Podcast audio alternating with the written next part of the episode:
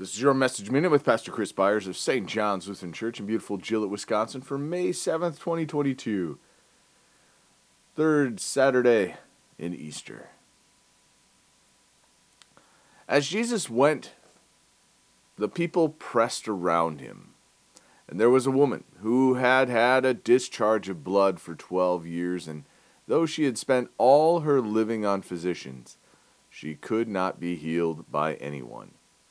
She came up behind him and touched the fringe of his garment, and immediately her discharge of blood ceased.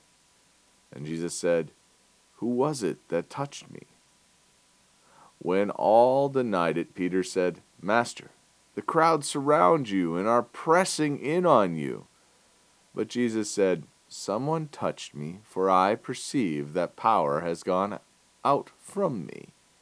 And when the woman saw that she was not hidden, she came trembling and falling down before him, declared in the presence of all the people why she had touched him and how she had been immediately healed.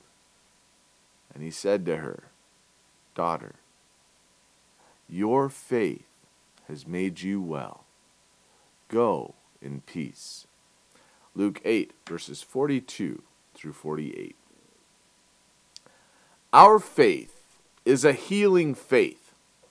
Though our issues may vary among all of us who believe, there is one healing we have all received and can cling to in the faith we are given. We have been forgiven and healed of the powerful hold that sin has on our lives. I have witnessed and known many people that have received other healing, but none surpass the reality of the healing that we receive when we first believe. It may not be as spectacular to many, and many may see it as mundane, but knowing how God has changed my life and having seen the lives of others transformed, it is truly a miracle that far surpasses even the healing of this woman.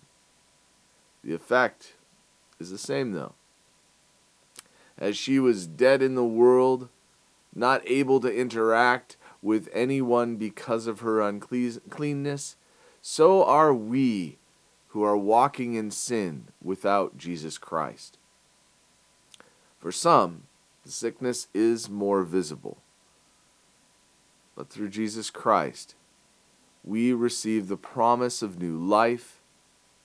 And without his forgiveness, there is no life or salvation, but an eternity cut off from God. Let us pray.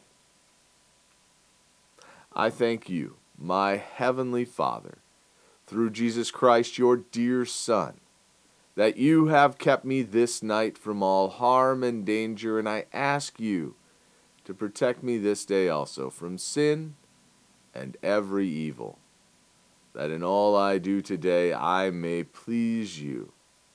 For into your hands I commend myself, my body and soul, and all that is mine.